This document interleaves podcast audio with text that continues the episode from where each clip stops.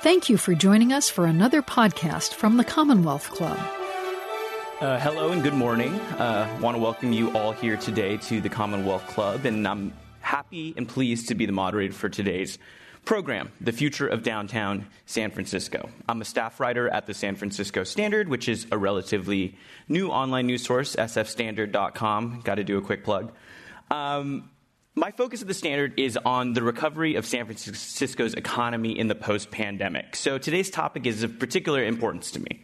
Um, this is my first time moderating a Commonwealth Club panel, and I couldn't think of a more timely and relevant topic. Uh, per, there is perhaps no more important topic to San Francisco's future than this.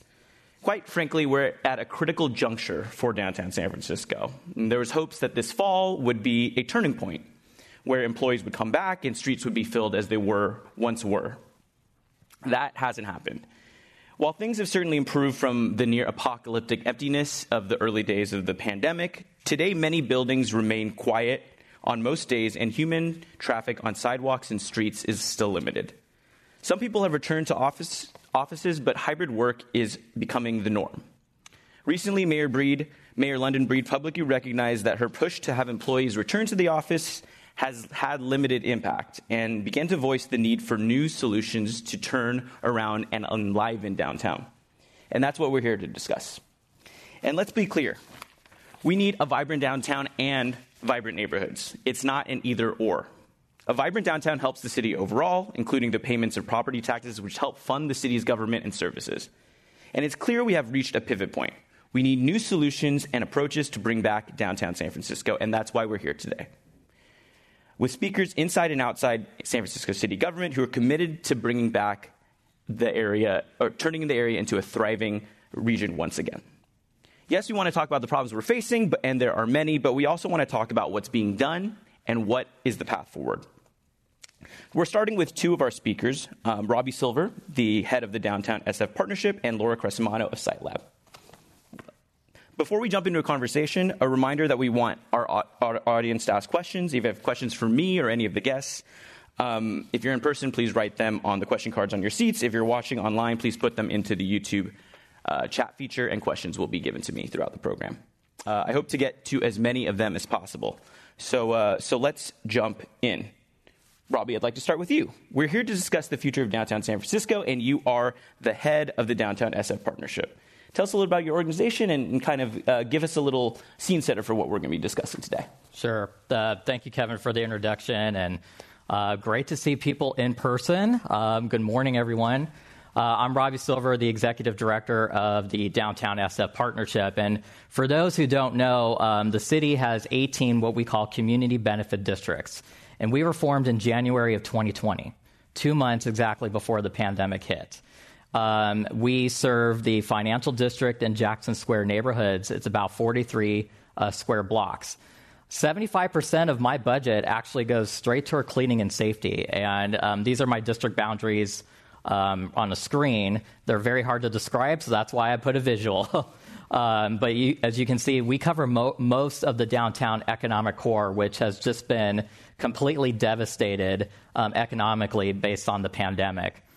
Um, we need to reimagine downtown. You know, this is a pivotal moment that we can actually make a difference and do something about it. Um, through our uh, work with our board of directors, we decided that um, we needed to do something in the public realm as a start.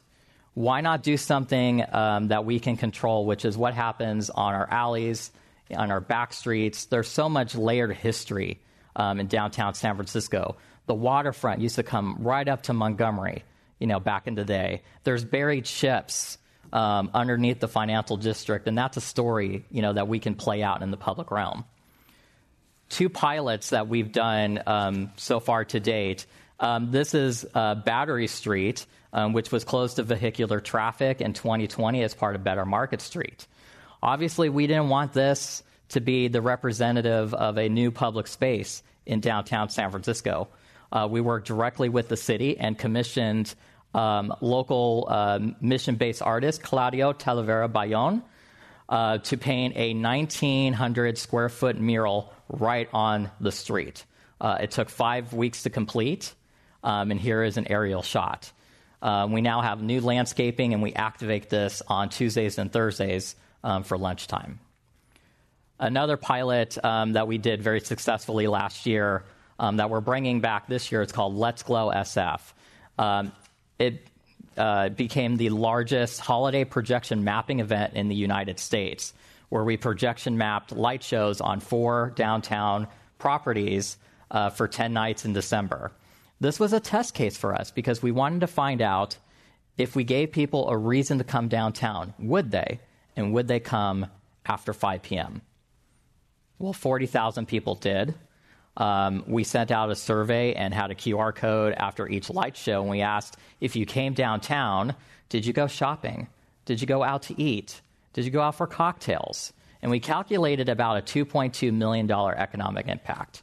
So we're very excited to bring back Let's Glow this year, um, December 2nd through the 11th, um, which will be on One Bush, uh, the Stock Exchange, uh, the corner of Commercial and Leidesdorff, and the historic Hobart building. But we knew doing pilots wasn't enough. We needed to have a strategic plan um, in front of us to guide us. What could we do in the public realm to make downtown San Francisco reimagined and more meaningful, not only to the workforce, but how do we market and create a new destination to our own downtown or to our own San Francisco residents um, and folks throughout the Bay Area? Um, this is why we brought on uh, Laura Crescimano, principal of SiteLab, um, to come up with a very comprehensive 150 page public realm action plan, um, which is on our website at downtownsf.org. Um, so without further ado, I'll turn it over to Laura. Thanks, Robbie. Um, so I'm Laura Crescimano, founder of SiteLab Urban Studio. We are a studio of about 20 urban designers, architects, landscape architects based in San Francisco. Um, and we work really uh, across a scale of projects. We work on large scale plans like the Fifth and Mission project, which just opened its first phase in a public park at Fifth and Mission, to um, work for Google on going from an office, traditional office park, to a mixed use neighborhood um, environment, and particularly on public realms and how we bring together um, all of the parts that make cities, you know, places we want to be and uh, that we know and love. And so we were. Uh, personally invested, I would say, in engaging with Robbie and his team um, on downtown and what the future is here. Downtown, I think we we've all seen the ways in which neighborhoods have thrived, and we've seen a return to the neighborhood. Um, and at the same time, downtown has a different role. It is a center of gravity. All roads lead to downtown. It's a job center um, where we have capacity for you know over 200,000 jobs. And so it also is a historic hub, right? And with, as Robbie mentioned, all these layers of history.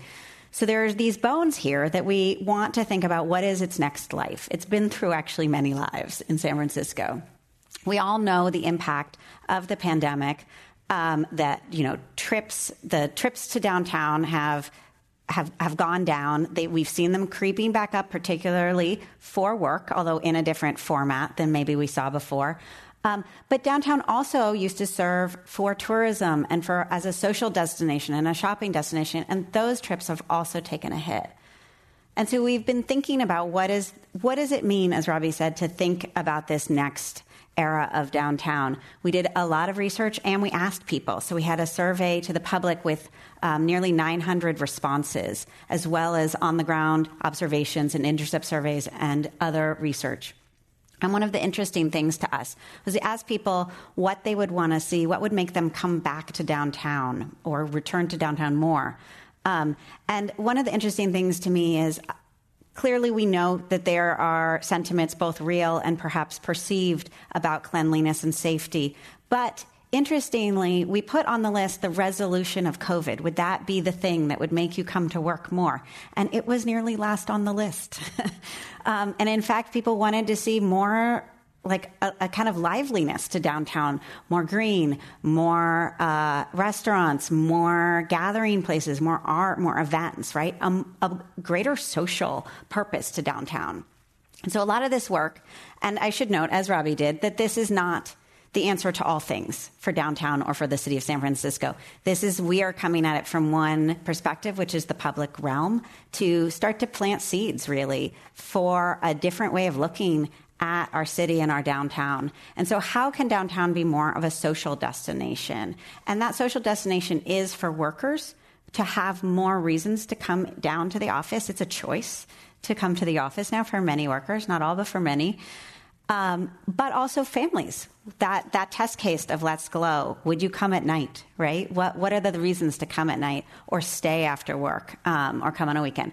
So this is an image that's really an illustration and provocation of actually a location at Commercial in Leidesdorff um, where Let's Glow will be happening. Um, but it is really representative of a whole, you know, fabric that we have to work with. And in this case, actually, there are no public parks in this district. There are privately owned public spaces, plazas, and they are the streets that make up 30% of the land is streets and alleys. Um, and in particular, there's this great alley fabric. So we are looking at how do we reconsider that. Part of this uh, plan is to say we need to move off from from move from one-offs to campaigns. And so how do we get more people together and think of this really as a public and private endeavor that we do together from improving those public privately owned public spaces to just literally planting more trees, having, you know, more green to make this uh, more compelling to walk down the street. And then we also did quite a bit of work in saying where would we have the most impact. So we identified an, a series of locations, and you can see the first one here, Action Area A, as commercial in Leidesdorff, as places where we see a combination of a lot of the ingredients that could be great hubs, um, great moments in downtown. So those have whether it's they have active restaurants, they have public spaces, they have kind of cool historic buildings, different. They also have potentially investment already planned projects by the city. And so, how do we bring that all together for impact? And then this example, uh, commercial in Leidesdorff. This is where we're starting. Actually, we're moving from that broader plan to uh, our first pilot um, from that plan, Action Area A at Commercial in Leidesdorff. And here you can actually see um, in that image that the historic coastline of San Francisco did run through this area, and those you may see those little black kind of dots are buried ships. So there's a really interesting story here, as well as restaurants and kind of current life, and we're hoping to see even more future life with San Francisco vendors and artists. Um, so this is an image of that alleyway and a historic building there that we think is just calling out for a kind of art and reconception. Um, and we are doing this as a coordinated effort with the Downtown SF Partnership as well as um, the city and the mayor's office in terms of being a pilot. So essentially, this is not a one off. This is actually setting up a model so that this can then be, uh, this idea of activity hubs can be catalyzed around the downtown to start to seed from the ground up with local business owners that kind of energy in the public realm that might compel people um, to rethink downtown and to come, whether it is for work or to bring your family um, on a weekend and evening. So I'm looking forward to the conversation, and with that, I will hand it back to Kevin. Awesome. Thank you so much, Laura. And I'm going to bring up uh, Kate Sofis of the Office of Economic and Workforce Development. Um, she, uh, as, as, Laura mentioned, uh, the city. Maybe you can, Kate, maybe you can just talk a little bit about your reactions or your uh, thoughts on this public realm action plan and what it could really do to transform some of these areas we were talking about. Sure. Um, thanks for having me. So, um, uh, I'm uh, head up the Office of Economic and Workforce Development, which in normal times focuses on helping uh, businesses who are here grow, helping people secure employment. And so, in the context of all of that work and, and our response in the last few years to COVID, um, it is really a, an amazing moment in time where we will continue to do all of that, but really, I think, have come together with community, uh, with our mayor, uh, to, to deeply understand both the, the crisis, but also the opportunity we have right now to really. Um, literally fill our vacancies um, in our economic core with new kinds of businesses, new kinds of activities, and of course, all of that sits within the public realm. Uh, so I think from where we are, um, and our mayor uh, shares this vision, we wholeheartedly agree that it is this, this moment in time that we actually have to refill our economic core with what what we maybe thought, hmm, you know, that was kind of missing, you know? And, and I can speak to my own personal narrative. I've been in the city now for almost 30 years. My kids are, my teenage kids are born and raised here. We still live here. And one of the things that drew me and so many people I know to San Francisco was our creative culture. The, this place where you could come from a city like Buffalo, New York, where I grew up, where there wasn't a lot of economic opportunity, uh, where my parents, who were symphony musicians, were struggling economically to make it work. And then here was San Francisco, this beacon of tolerance, this place where you could come and try new things, whether it's um, new things in technology or new things in the arts. So I think it is it is a critical moment, but also an exciting moment where we can um, seize the opportunity to create uh, new kinds of experiences in our economic core. And there's both uh, sort of the, the landscaping and the hardscaping, but there's also the programming. So, a lot of what um, our office is doing in partnership with the Downtown Partnership is looking at how we can take some city investment to help more arts organizations have opportunities to either have pop up performances or installations or live music, or even how we can look at retail vacancies, uh, restaurant vacancies as well on the ground floor. And again, as we are trying to have more dining experiences and more artistic experiences, how we can both have short term pop up programming as well as look for um, longer term uh, tenants in those spaces. I do want to say when, when I speak about and use the word economic core, and this is something we've been sort of trying to find the right language, when we at the city are looking at our recovery, we really have looked at a number of, let's call them zones, that make up um, these parts of our city, the greater downtown, if you will, that have historically housed so many of our jobs and our destination retail. So we think of it including the financial district, but we are also looking at, I think, you know, Robbie, you had it on your map, uh, south of Market and Union Square, and really how, and, and down to Mission Bay, how these three areas really work together. So as I sort of respond to questions, I'm really always going to be thinking about downtown proper, but also how it relates to these areas immediately uh, around it. So I want to bring up our, our final guest, uh, Wade Rose, here from Advance SF. My timing's pretty good here. Impeccable. Hi. Uh, good morning, Wade. It's raining in Marin, big time. So here I am. Um, Wade, maybe you can just give a little bit of background on Advance SF itself and, and kind of what role you're trying to have it play in the revival of what we're talking about, the downtown core. Thanks, Kevin. So, Advance San Francisco is a uh, grew out of a organization that's been around for maybe 40 years, which represents the uh, interests of the larger employers in San Francisco. And a few years ago, there was uh, an internal discussion about whether the typical way of representing interests of the business community, which primarily concerned tax, uh, tax policy and regulatory issues, was sufficient to uh, really represent the interest of the business community. And the determination was that it wasn't, and that we needed to, as a community, be concerned about the broad width of issues in San Francisco.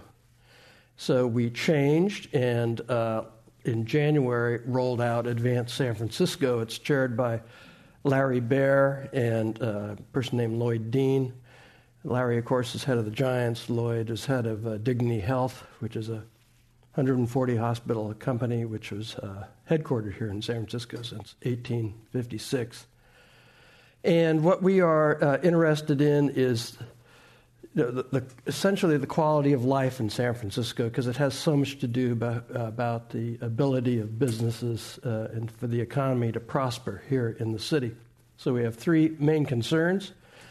One is safe and clean streets, goes to crime and street behavior.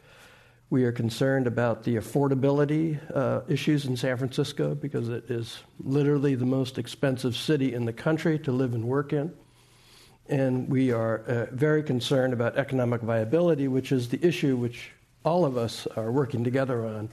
has to do with the uh, viability of the business district at the moment, but uh, with the viability of business uh, overall in San Francisco. So we are engaged with Kate and others, and Robbie especially, on working on these issues that you see here behind you to uh, essentially uh, repopulate the downtown area because we've lost approximately, you may have discussed it, and if I'm you know, repeating myself, uh, repeating what you said, I apologize, but roughly 300,000 people per day less than what, there, what we were experiencing in uh, 20, 2019.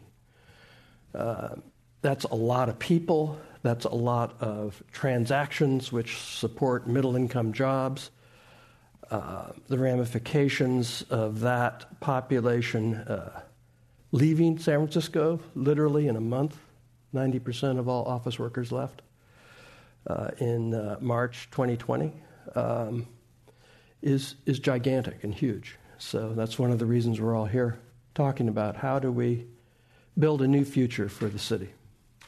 Um, well, I want to touch on the public realm action plan first. Um, 150 page report, I think 143. One of the people who read through it. Thank um, you. so, you know, as part of that report, you talk about turning downtown into more of a pedestrian friendly zone. You, you mentioned some aspects that make it already pedestrian friendly, the fact that it's one of the flatter neighborhoods in the city, for example. Um, but you also uh, note that what is necessary to do that is temp- a lot of temporary and pot- potentially permanent street closures. Uh, now, now that we have the, both the public and private here on stage, what are you doing to kind of cut the red tape, streamline that process? I mean, we're already starting to see some of the issues that are coming when shared spaces are having to kind of move into this permanent uh, phase. So, how are we going to try to balance those concerns and, and make it easier to, to make some of these actual pilots happen? Mm-hmm. Um, I'll go ahead and start. Um, so in, in our plan, you know, we actually call it street openings um, because we're opening the street uh, to pedestrians and visitors and, and workers alike. And um, you know, we we are very thankful that um, the city stepped up, you know, during the the pandemic and actually brought out shared spaces. I think as community groups, we've been waiting for a permit process like shared spaces, and it just provides um, a, a, great foundation for any nonprofit, any community group to um, close down a street, to have a uh, an activation, a festival, a block party, um, and you know, as an active user of shared spaces, it's just been you know wonderful for us to use. Um, as as Laura mentioned, you know, 36 percent of our our streets in downtown, um, you know, is is our you know or our streets. Um, and I think that just leaves a huge opportunity to identify which streets, which alleys, which you know um, areas in the uh, in the economic core we can actually turn over to pedestrian activity. Um, and and the public realm plan, you know, is is is a wide scope, and we're looking at you know all kinds of of activation, anything from new seating and greenery and art um, to other festivals and block parties. Um, we're also looking at vacant spaces. Um, you know, the vacancy uh, rate here in San Francisco uh, is continuing to be an issue and climbing. Um, so the public realm action plan does address how do we re-energize the ground floor um, and also use the streets in front of those ground floor spaces as sort of a co-activation space. Well, I might be able to just jump in from the, sure. the public side of the house. Uh, you know, I think shared spaces is actually a great example of what is possible mm-hmm. if um, the city is both being very focused on cutting through red tape on behalf of the private sector, but also, importantly, if we're doing it in partnership with the private sector. In fact, people have said to me who haven't been to San Francisco in a while, and we are actually starting to see a decent uptick in the return of tourism. Uh, still not where we want to be, but we're at 70, 80%, which is a lot better actually than where we have been lingering in the 40, 50% range with return to office. But what people say is having all of these shared spaces for outdoor dining, while it was a response to a crisis, turns out now that we have completely re uh, challenged the idea that San Francisco is not an, an outdoor city. Mm-hmm. Um, and that's a wonderful thing. And, and that crisis forced the city to have to work much more quickly and uh, collaboratively across departments. So, shared spaces again is one example. Uh, we have a cross departmental team that is then in partnership working with the Golden Gate Restaurant Association, our CBDs, um, even as we make those spaces permanent. And so these cross departmental teams, which include the Department of Public Works, the fire department, my office, et cetera, I think has been a really important teachable moment for the city. Um, and, and that is really the, the same principle that we are now trying to apply to other kinds of activations. So, very much around um, how do we uh, stand up now a very similar approach for temporary activations, whether it's a pop up inside a, an actual built environment like a retail space or it's a um, pop up arts installation like Let's Glow. We were just talking about a. Uh, I love how you're saying it, a street opening. A street, street opening. Street a opening. street invitation. right?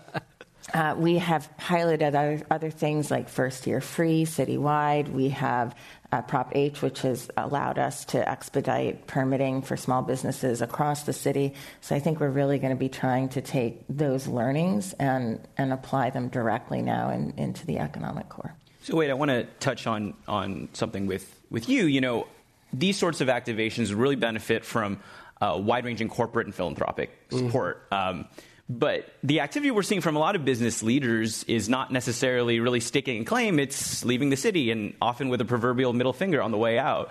I mean, what are we trying?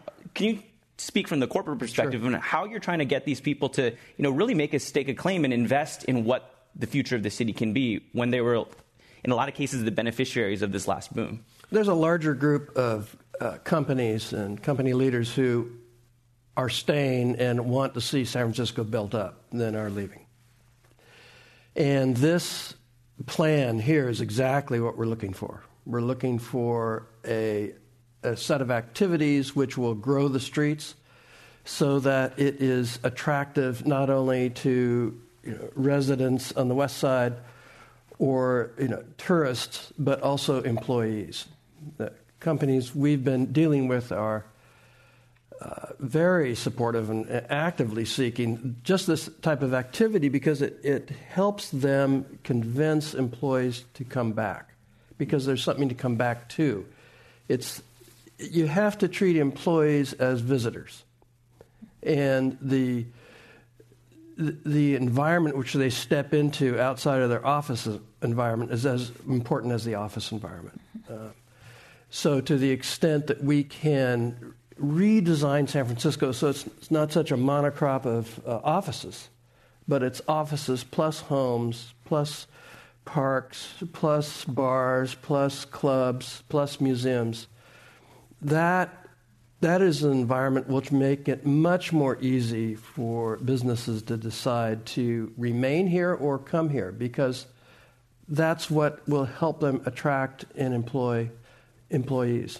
Well, I want to touch on that because a topic on the top of mind for a lot of the general public and a couple of the questions that have already come up is this idea of conversion. A lot of the um, focus has been on office to residential conversion. Mm-hmm. Um, but I'm, I'm kind of curious should we be broadening our definition of what a successful conversion is? You know, we look at all this empty office space and automatically think housing, but are there other sort of commercial uses that can be used in some of these empty spaces? I can, uh, I'll, I'll throw it out to the panel. Well, let me just quickly grab on that because we've, we've all talked about this. Yes, and a big deal will be art, such as what we're doing here in Leidesdorff. To the extent that we can uh, expand San Francisco's art experience, is will make it uh, hugely attractive to people to engage in. San Francisco used to have an arts district. It was very well known, especially for its uh, expressionism back in the uh, 50s and 60s and into the 70s. And we need to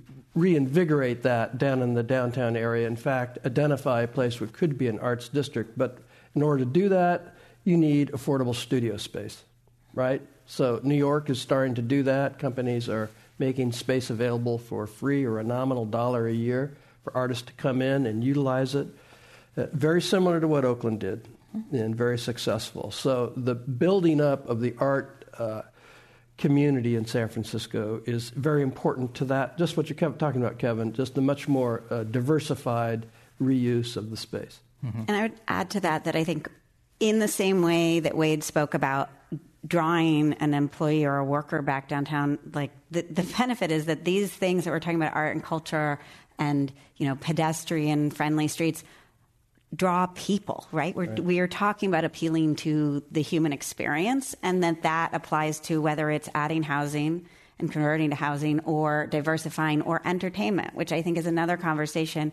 Arts, culture, and entertainment, because we have particularly north of Market in the district, it is predominantly office, which actually makes it conducive to different kinds of entertainment and other uses because you don't have potentially that kind of conflict with residential or neighborhoods. So I think there are a lot of questions, and from our side, we're trying to plant those seeds to say who who kind of grabs on to see to see the opportunity here.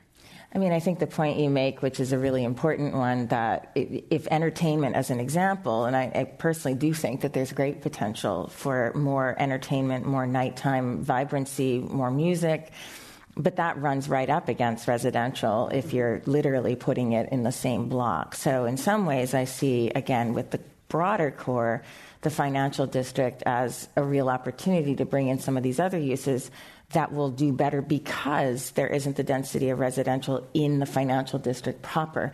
I do want to sort of maybe provocatively say that we actually have built a lot of new residential immediately adjacent to the financial district in the south of Market area, in Mission Bay, and it's, I think, very important to recognize that when we compare our our downtown or our economic core to other major cities, whether we're looking at LA or we're looking at Manhattan, the scale is very different. We are a very compact mm. place. And so I, I would push back a bit on the notion that the highest and best use of many of our office buildings is conversion to residential.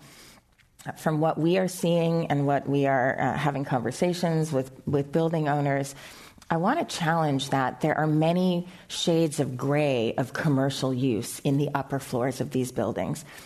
For some of the oldest buildings that are really going to prove themselves difficult to reimagine to the way that modern workers want to interact, we, were, we will and are actually looking at what I would call strategic conversions of some of those. But what we are also hearing is it's not that people don't want to come into work anymore. It's the experience when they come into work, both on the ground, but actually in their work environment, needs to justify them coming in. So that means more spaces for collaboration, more team space, less cubicles and individual offices and also smaller companies. So, you know, what we're seeing is larger companies shrinking their footprint. They're not all leaving, but they're right sizing to the amount of space they need. So, we are looking at opportunities to help buildings on the upper floors um, reimagine space, make smaller spaces. We are also starting to see pricing come down in our economic core, which is a good thing in the sense that it allows us to recruit more diverse kinds of businesses from different sectors and expanding the kinds of sectors that we are hosting. Um, here in our in our downtown is an important part of the work that that our office is also undertaking. The last thing I will say right before I came to the city a year and a half ago, I had come from running another nonprofit uh, called SF Made that supports manufacturing, envisioning upper floors of buildings.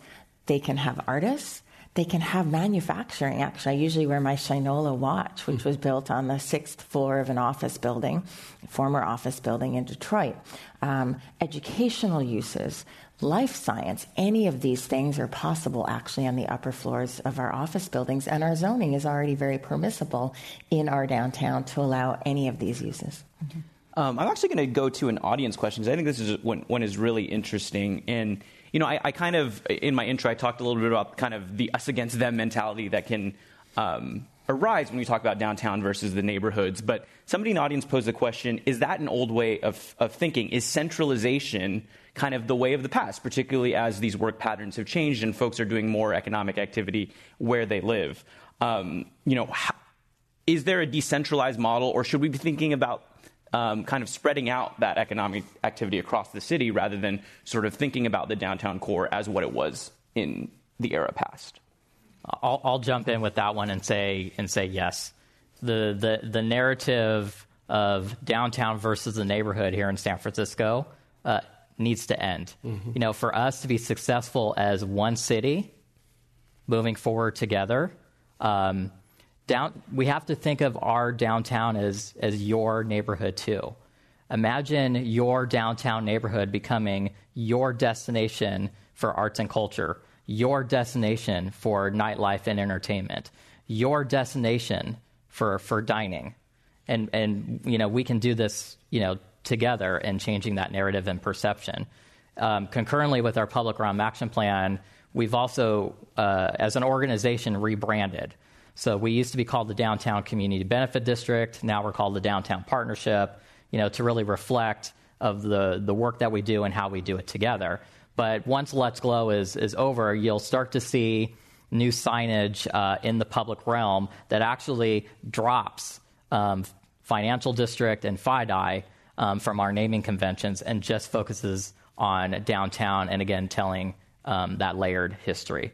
And I think, you know, um, coming up with uh, or moving away from, you know, being called the Financial District and FIDI I think automatically you think, you know, nine to five, you know, banks, financial institutions, people in suits.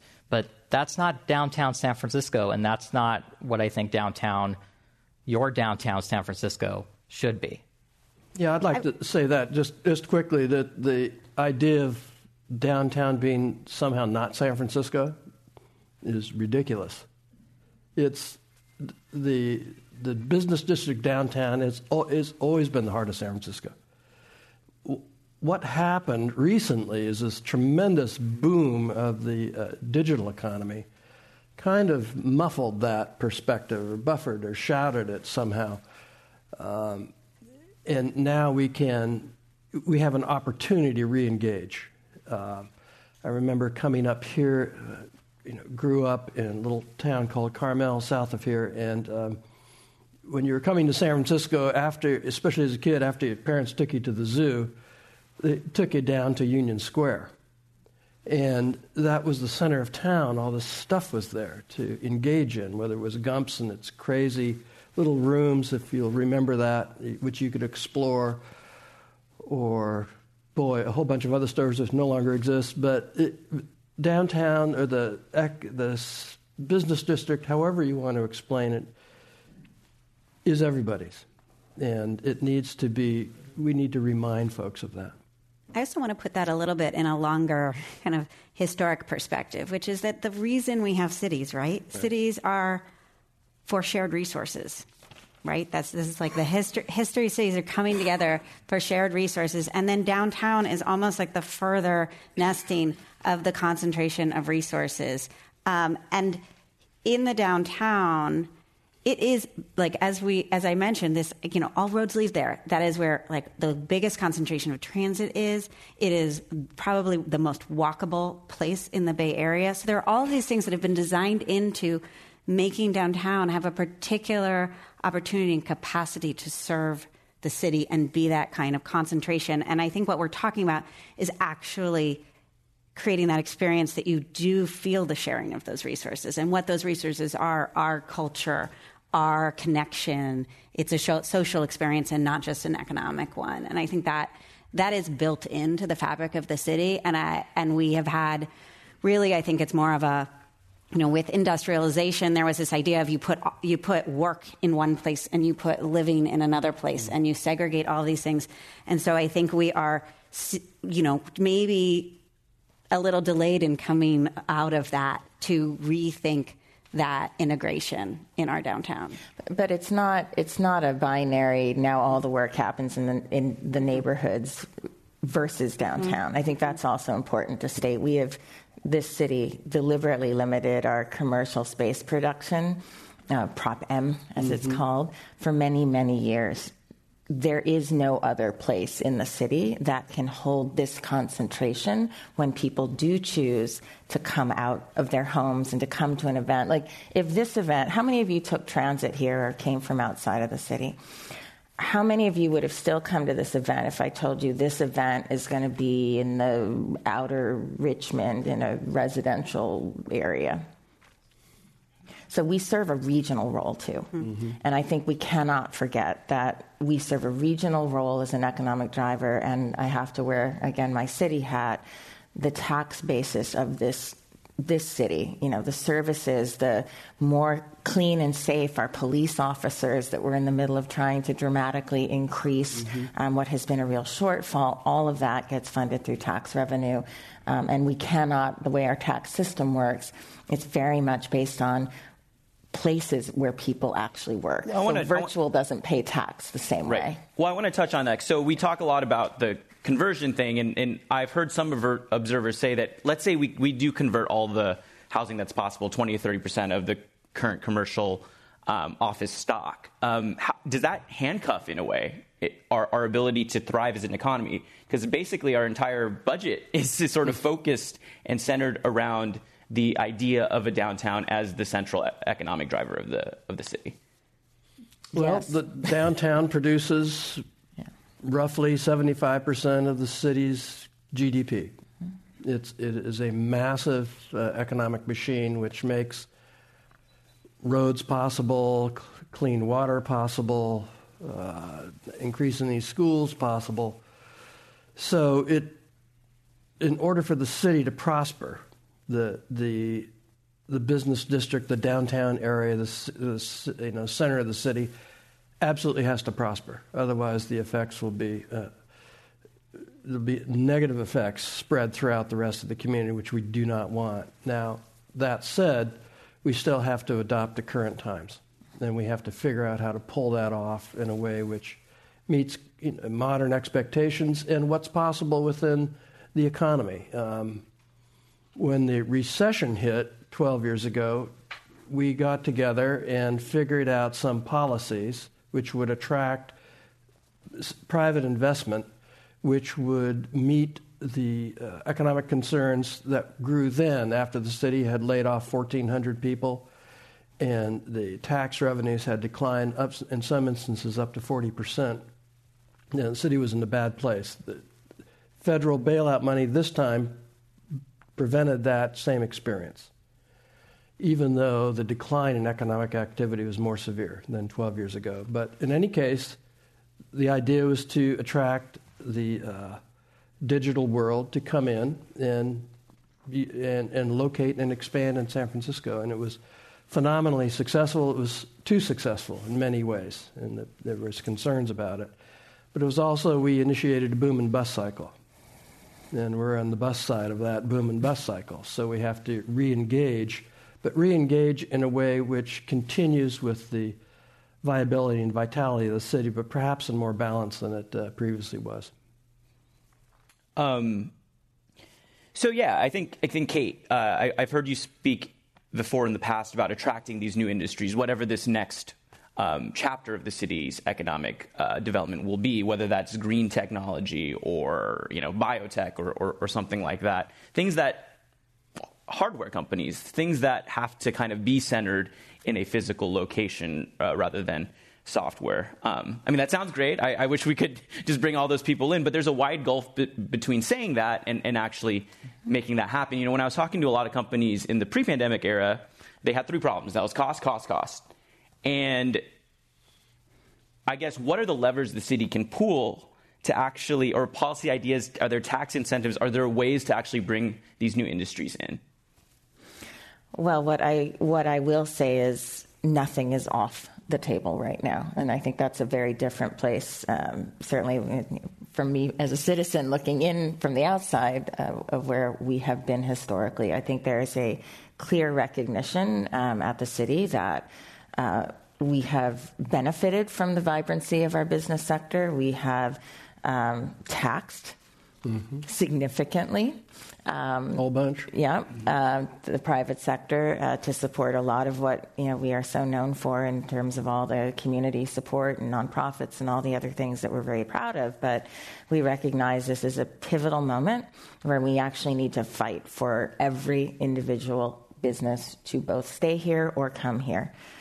And so that said, and, and sort of again, with my roots coming from a very different kind of a city that always has struggled economically, at least as long as I've been alive, Um, our team is is doing exactly that, but it is you're correct. There's no silver, you know, wand of we're going to create the Twitter tax break and suddenly refill the economic core with climate tech companies. But what I would posit is we need to understand, and we are actually undertaking right now um, a pretty deep dive in partnership with the Bay Area Council and KPMG, the Chamber as well, as well as Advance SF, to really understand what this city's particular sustainable competitive advantages are.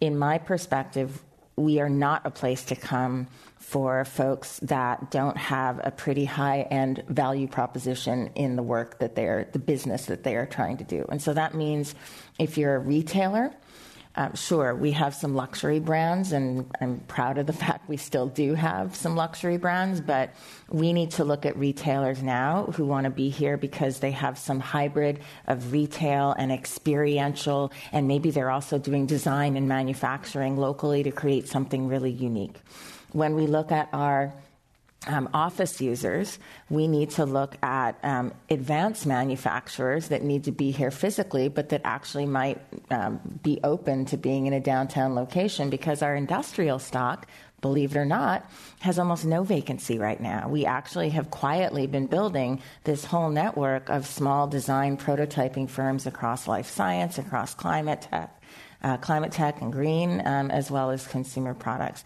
And when we look at small um, office users, again, they're going to have to justify why they would want to be here. As an example, we're right now recruiting a company from Australia that has a whole new software technology that allows cities, among others, to do 3D representations of what you might have looked here uh, as a 2D model.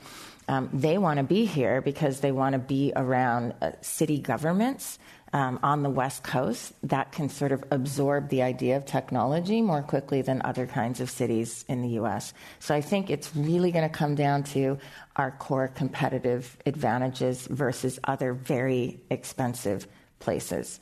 The last thing I will say, though, is housing, housing, housing, right? There is clearly a recognized um, significant shortfall in housing in this city. Um, we clearly have to do better as a city, um, public and private, at actually moving forward and building housing. But I also think there's a recognition now that we have to look regionally as well. We are not, even if we could immediately unstick you know, projects that have become stuck, whether in entitlement or for political reasons and get that forward. The key for me is also looking at the region and improving our public transit and our connectivity and connectivity into places where people are living so that we start to, you know, act more like a Manhattan in the context of the five boroughs as mm-hmm. opposed to trying to solve for everything within the seven by seven limits of the city. So regionalism I think is is another important part. So yeah, that, that's part of the kind of the larger, broader vision of, of what can happen. I think right now we have a lot of small businesses in downtown that that are struggling, and you know, uh, I think there's recognition from the city and from the city's budget office that hybrid work is is here to stay. And I guess my question is, you know, I talk to a lot of these these pizzeria owners or, or what have you, and they're like, from day to day, my business is not um, stable. I, I could I could be normal one day and then com- be completely empty the next. Is there a way to structure hybrid work in a way to actually create more stability for these businesses and for the city's economic health? Uh, some, you know, create a benchmark to build on rather than just having these sort of wild swings on, on a day to day basis. Well, it's it's an interesting issue. We had a previous meeting in April, and a, a, person was addressing, was concerned that companies were not making employees come back. So he turned to a person across the table and said, You have to make your employees come back. And the other person turned to him and said, That boat sailed, which means the, the business models have changed and, and they're not going to change back. And it's because uh, companies, especially in the digital realm, found out that their employees could work from home and they really didn't miss a beat on productivity. Mm-hmm. In fact, they made uh, pretty good, sizable income from reducing their operating expenses. Uh, and that just, the light bulb went off, which is we can do this. Now, the question is there are other factors which come into play, such as uh, friends and partnerships and culture within a company experience and experience of the broader quality of life when you're outside of the office. So it looks like three days a week, roughly Tuesday, Wednesday, Thursday, with Friday and Saturday being flexible. Um, there are variations within that, but it's not going to be what it was. So I think we're a few years away of, from understanding really what the pattern is going to be. And, then, and the problem with that is, is the transactions people who work in offices engaged with engage in when they leave the office.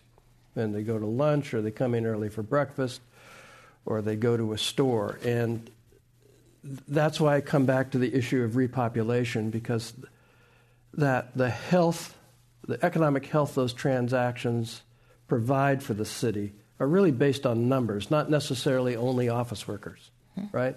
So we really we need to change this area so that it's, it's much more populated, it's much more diverse uh, set of undertakings. People, why people are in downtown.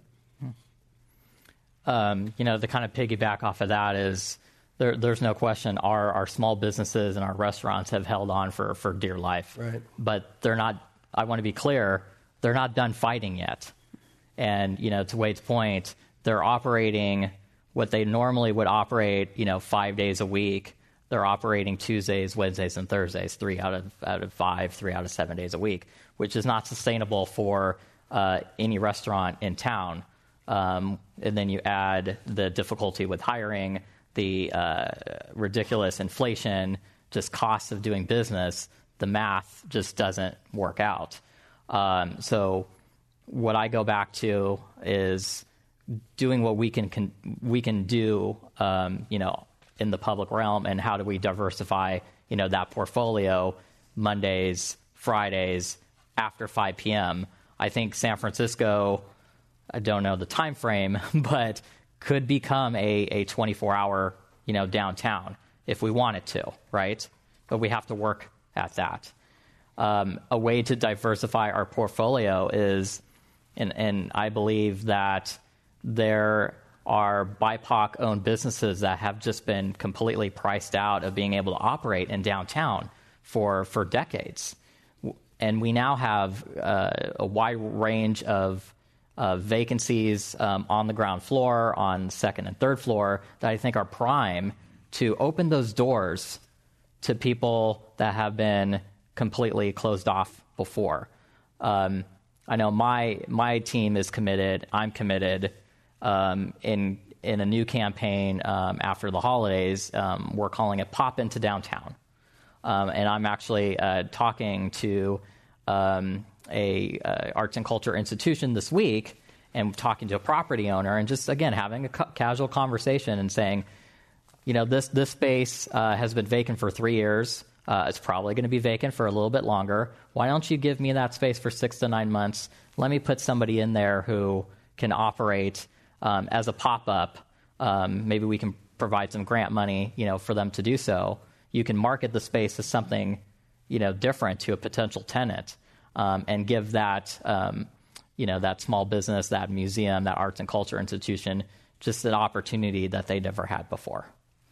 So I'm going to address one of the elephants in the room because uh, I'm getting a lot of questions about this. You know, we're talking about downtown. We're talking about the economic core being 24-hour city, uh, 24-hour type of neighborhood. Um, you know, one of the barriers to that is what people have been bringing up: public safety issues, homelessness, um, some of the the crime issues. Um, and it, it's clear that that will need to be addressed or improved if we're going to actually make these things happen. And what is the actual um, pathway to that? I know the mayor recently put in uh, more money for community ambassadors, but it seems like we need a, a, larger strategy to kind of deal with this if this is the way that we're going to think about this neighborhood going forward.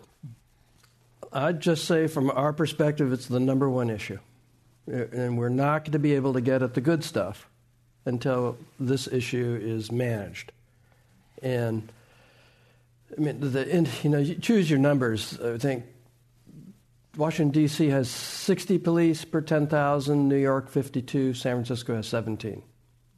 It, it doesn't work that way. It, it that level of uh, perception of safety and security uh, doesn't reduce anxiety on the streets. And there's too many stories of people being afraid to come to plays uh, at night. Uh, people who are nervous about their experience during the day in Union Square, people running into you know, people sh- smoking crack in front of City Hall. Um, it, it just can't. It can't continue if the goal is to restabilize San Francisco. That includes issue of sufficient mental health services. There's been some expansion of that recently, but it's it's not enough. So, and there's possibilities doing more, but it's it's a obviously it's a, almost a 50 year issue now. Um, started with Mayor Agnos trying to tackle it, uh, and it's very controversial, you know, lots of opinions, but in the, at the end of the day, people have to, in general, perceive that the streets are safe, and because of that, they have, there is no second thought or compunction about uh, coming in, into the heart of the city. So I would offer it's it's sort of a multi-pronged strategy now, right? So I think uh, recognizing, and certainly from where we sit at the city, we recognize that. You know, here I am running a department called economic development, right. but a lot of the um, welcome ambassadors that we've talked about, both in the economic core that work in partnership with some of the CBD's ambassadors, as well as Urban Alchemy, which works in the Civic Center and Tenderloin and Mid Market. Um, my department supports those contracts that funds those folks. So, so I am much more deep into to clean and safe than I ever thought right. I would be when I took this job. Um, here's a couple things I'll offer. So the first is having people come repopulate our downtown, come to a lecture, go to the theater, go to work, come downtown to check out some cool performance that's actually part of the solution. And this is not to make excuses, but it is to say that many U.S. downtowns are struggling with the very similar dynamic. It's just that we're very compact. So if you go to Las Vegas, for example, you go to the strip, it feels great on the strip, right? You go two blocks off of that strip. Scary. The concentration of open air drug use and homelessness and street behaviors is staggering. It, it, makes us look tame by comparison. If you go to Chicago, um, Chicago right now is currently experiencing a, a tremendously scary wave of um, murders and um, assaults happening on their street. So, a lot of major US cities are struggling with stuff, but we are unique in that we're all kind of on top of each other. We have the Tenderloin, and it's right next to Union Square, and it's right next to our financial district, and it's right across from our South of Market. So, what are we doing about it? And how are we tracking progress? So, the first is absolutely um, actively recruiting um, folks into our police academies. That is the key right now. We actually do have more budget in our budget, and I expect that with the next budget, we will continue to support budget for PD, but we now actually need to play catch up by filling more folks into the police academies, and that's part of my workforce development capacity is to try to recruit those folks. The second thing that's going on are these ambassadors. And ambassadors are not, people say, well, what's the end game here? Like, how many more ambassadors can you put onto the street? It really isn't about putting more ambassadors out there and just moving people around, pushing people around. But the reality is, right now, we sort of need to, to hold the beachhead, if you will. So the purpose of more ambassadors is to provide more safety and evenings. You know, it's time's going to change next weekend and it's going to be dark earlier and it's the holiday shopping season and we want you all to come here and spend your money and enjoy your, your holidays here. So um, we have seen success already with our ambassadors when we have Moscone Center events. We basically line the streets around Moscone and provide safe passage from hotels to the to the convention center. We've actually been providing now support. Um, all the way into the evening around the major theaters, so the Golden Gate, the Orpheum, to uh, to provide more of a sense of safety in the evening. So, ambassadors can be eyes and ears, and one of the important parts of this most recent announcement from the mayor is that we are now going to be having ambassadors go down into the major transit stations. So, on my way here, came from Civic Center, there was some stuff going on. PD was down in there and taking care of that. So it's been really, again, this collaboration where we now have BART and Muni and my office and PD actively working, I think is the key. And then the last part is more of the centralization of our services to help people in distress. And uh, part of the announcement last week is our Department of Emergency Management, which is where the 911 calls come in, is now actually going to take on a, a, coordination role of, of all of our outreach services. So, our homeless outreach, our uh, public health response. And I think that coordination is essential because we aren't always coordinated. And I think that uh, all of that has to work together while we also get more of you and more of me and more of you to spend more time doing wonderful things in our core. So it kind of has to work together.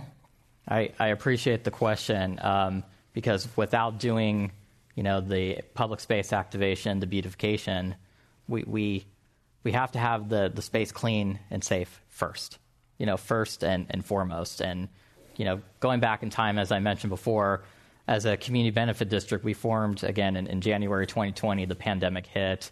Virtually uh, every gl- ground floor space um, was completely boarded up, um, broken glass everywhere, and you would see graffiti that would span whole sides of buildings and walls. And that was my first job. Um, was just cleaning up downtown. And uh, we rolled up our sleeves with a group of four ambassadors at the time, um, and we spent about six to nine months as providing a or establishing a baseline level of, of cleanliness in downtown. Um, and, it, and, it, took a while because we wanted to prepare for when people came back. Because at the time, we lost 96% of our pedestrian um, activity in downtown. So all those cleanliness issues um, were completely exposed. Um, last fiscal year, um, we spent about $2.1 million um, on cleaning and safety efforts through our, property assessments. And we've actually seen a dramatic decrease over the last six months, especially in, in our downtown area. we tracked about a 41% decrease in quality of life uh, issues, close to a 90% drop in graffiti. Um, our rule of thumb is graffiti needs to clean, be cleaned up in less than 24 hours. My rule, less than an hour. the longer that uh, an issue is out on the street, it just breeds more blight. So we are very proactive in our cleaning and safety operations, starting at uh, 6 a.m. You know before business opens up for the day. Um, we also hire a nonprofit um, outreach group um, to go out and really provide that passionate care to those who are struggling on our streets. And um, I'm really proud to say that we've reconnected 17 um, unhoused individuals on our streets um, with their long lost family um, and friends. It's, it's pretty remarkable um, meeting somebody on our street and realizing that they've been on the same corner for 10 to 20 years. Um, I'll never forget my first experience doing street outreach, and I met an individual. Same, cor- same corner, living, panhandling, and such. I just asked him for his name. How long has he been here? Where is he from? And he, he was displaced um, in, from 2005 um, because of Hurricane Katrina um, and came to San Francisco to find a safe haven and um, was still living on our street. You know, and, and so when we think about you know our our you know unhoused population you know we we very much take a very compassionate approach you know with our operations and that's certainly been been been helping um, as well um, I'm going to take this question from the audience, and then we're uh, getting to the end of our time. Somebody, the person asked, can somebody address the, the trend in commercial property tax revenue downward assessments? And I'll, and I'll, I'll kind of do the, the sort of second order question on that. Um, you know, all these things we're talking about, bringing in new types of folks, new types of industries, sort of requires rents changing, costs changing, and it will require probably um, property tax or property values declining and property tax value declining, at least in the short term. And yeah, I, I feel like it took a while for the city to officially recognize that hybrid work was here to stay. Um, and I'm kind of curious on, you know, what is the recognition that maybe some of this short term pain is necessary for a longer term transformation and, and where the city and where citizens can kind of play a role in helping ease that transition? Well, it's starting with requests by commercial uh, property owners to reassess the value of their property. Similar situation happened 12 years ago. Mm-hmm. And the city uh, is actively considering uh, the feasibility and the, and, and the um, you know, whether the requests warrant uh, attention. Um, likelihood, yes, there will be significant property devaluations as indicated by tax reassess, reassessments. How much that will be is unclear. Um, I think what is clear, even though murky, is that this process will take a few years. It's not going to just be, you know, at the end of, uh, like the summer of 2023 we'll have gone through that process. We might just be at the front end of that process. Um, but that's a dynamic which is, in a sense, outside of our control. It's, it's a market response uh, to a, a market dyna- condition. Uh, what we really have to focus on is, and again, when we start talking about repopulating downtown, it's, it's repurposing it's, it's reimagining, it's, uh, it's creating a new uh, foundation of, of value which can support property valuations because the buildings just simply respond to demand, right? If there wasn't any demand, we wouldn't have the towers. Uh, people wanted to be here. So, what is the demand which we feel is imperative in order to sustain the city's functioning? And that's, that's really the primary focus. Yes, there will be stories about devaluation. Hopefully, there will be stories about a decline in expense because literally San Francisco is the most expensive city in the country to do business. And now, as Kate suggested, there's a tremendous amount of competitive uh, localities throughout the rest of the country that are seeking folks in our city and asking them to move because of the, dis- the distance between San Francisco having trouble um, companies in the city recruiting at $300,000 a year for a young engineer because that person can't experience the lifestyle they would expect at $300,000 a year in San Francisco. But if you were in Columbus or Nashville or uh, Salt Lake City, they could experience the lifestyle they expect at that level for a salary of 80000 So there's a huge. Except their symphony's not as good. Except the symphony's not so good. So go to Chicago. I know. but so that's those are some of the issues. Yeah, they'll, they'll, we're, we're going to be wrestling with the value of the city, but the real focus is is on uh, building it up.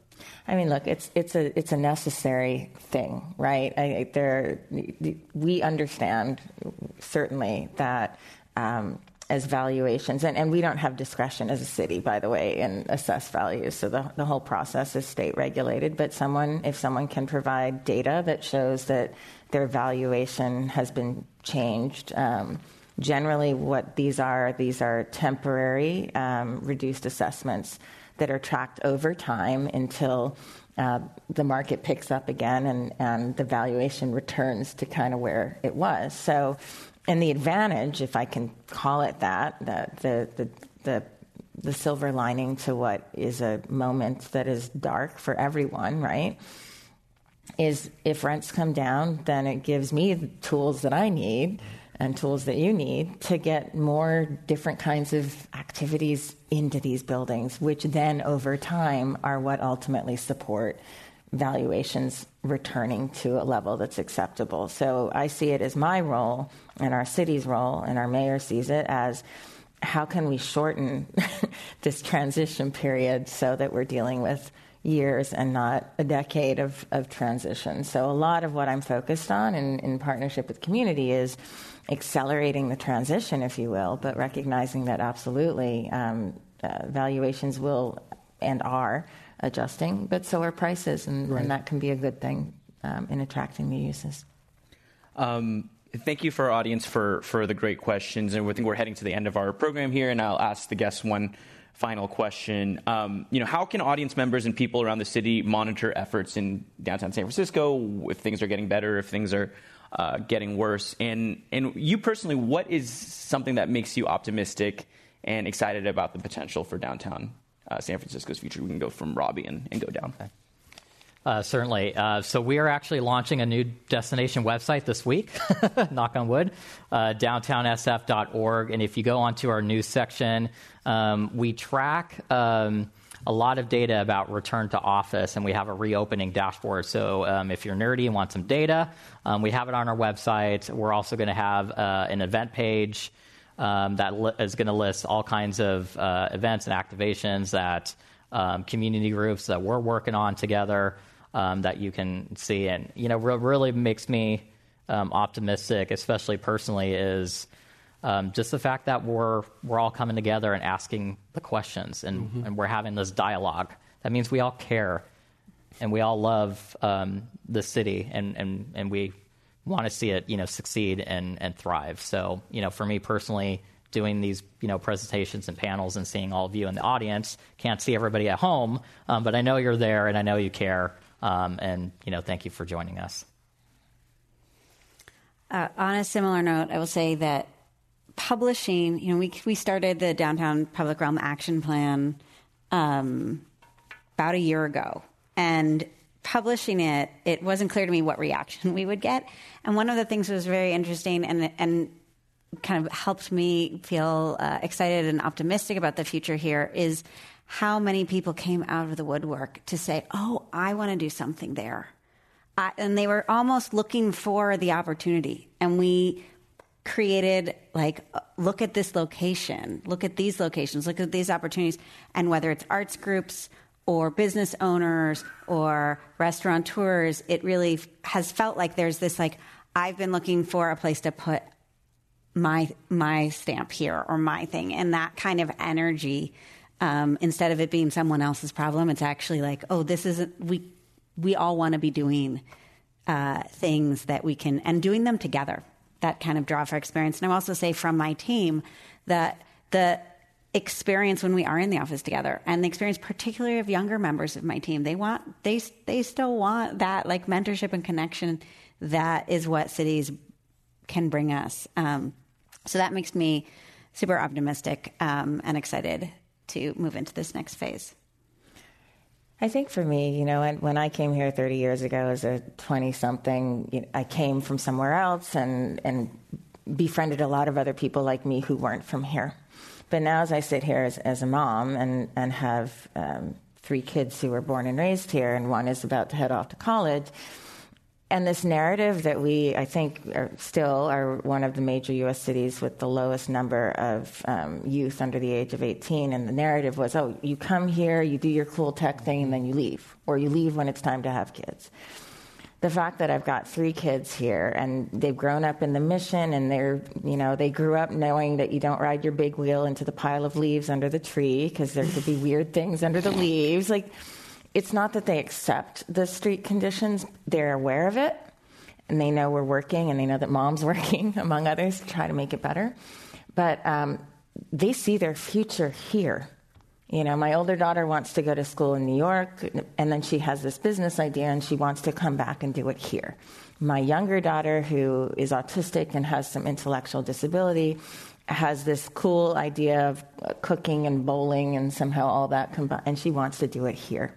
Um, my son has his own thoughts, but the fact that we are raising now this next generation from here, and they see the warts and the issues, but they also see the potential. If we can get more young people to want to be here and stay here, or come here and stay here, that to me is an amazing bellwether of hope. And I think in some ways, the crisis that we've both you know, been through from a health perspective as a community, from an economic perspective, and now from a physical realm, spatial perspective, is actually bringing people together and creating a vision of what we can be that you know maybe it wouldn't have been so interesting if we had been just like we were back in 2019 where we had no literally no vacancies for anything new mm-hmm. if you couldn't pay for it uh, so i actually think it's uh, I have to say, maybe I feel blessed that we're, we're struggling through this, that mm. we have this opportunity now. Well, they can read the standard, Kevin. and actually, the standard, this is not equipped to them, but you're doing, I think, great work on telling stories about what the current condition is, and what the issues are, and what the possible solutions are. But it's similar to Kate and others. Um, uh, even though we're experiencing unprecedented uh, situation in San Francisco, and it is almost hard to get your mind around it. It's so big. Um, it's still uh, it's it's created a huge set of opportunities which we didn't have two years ago.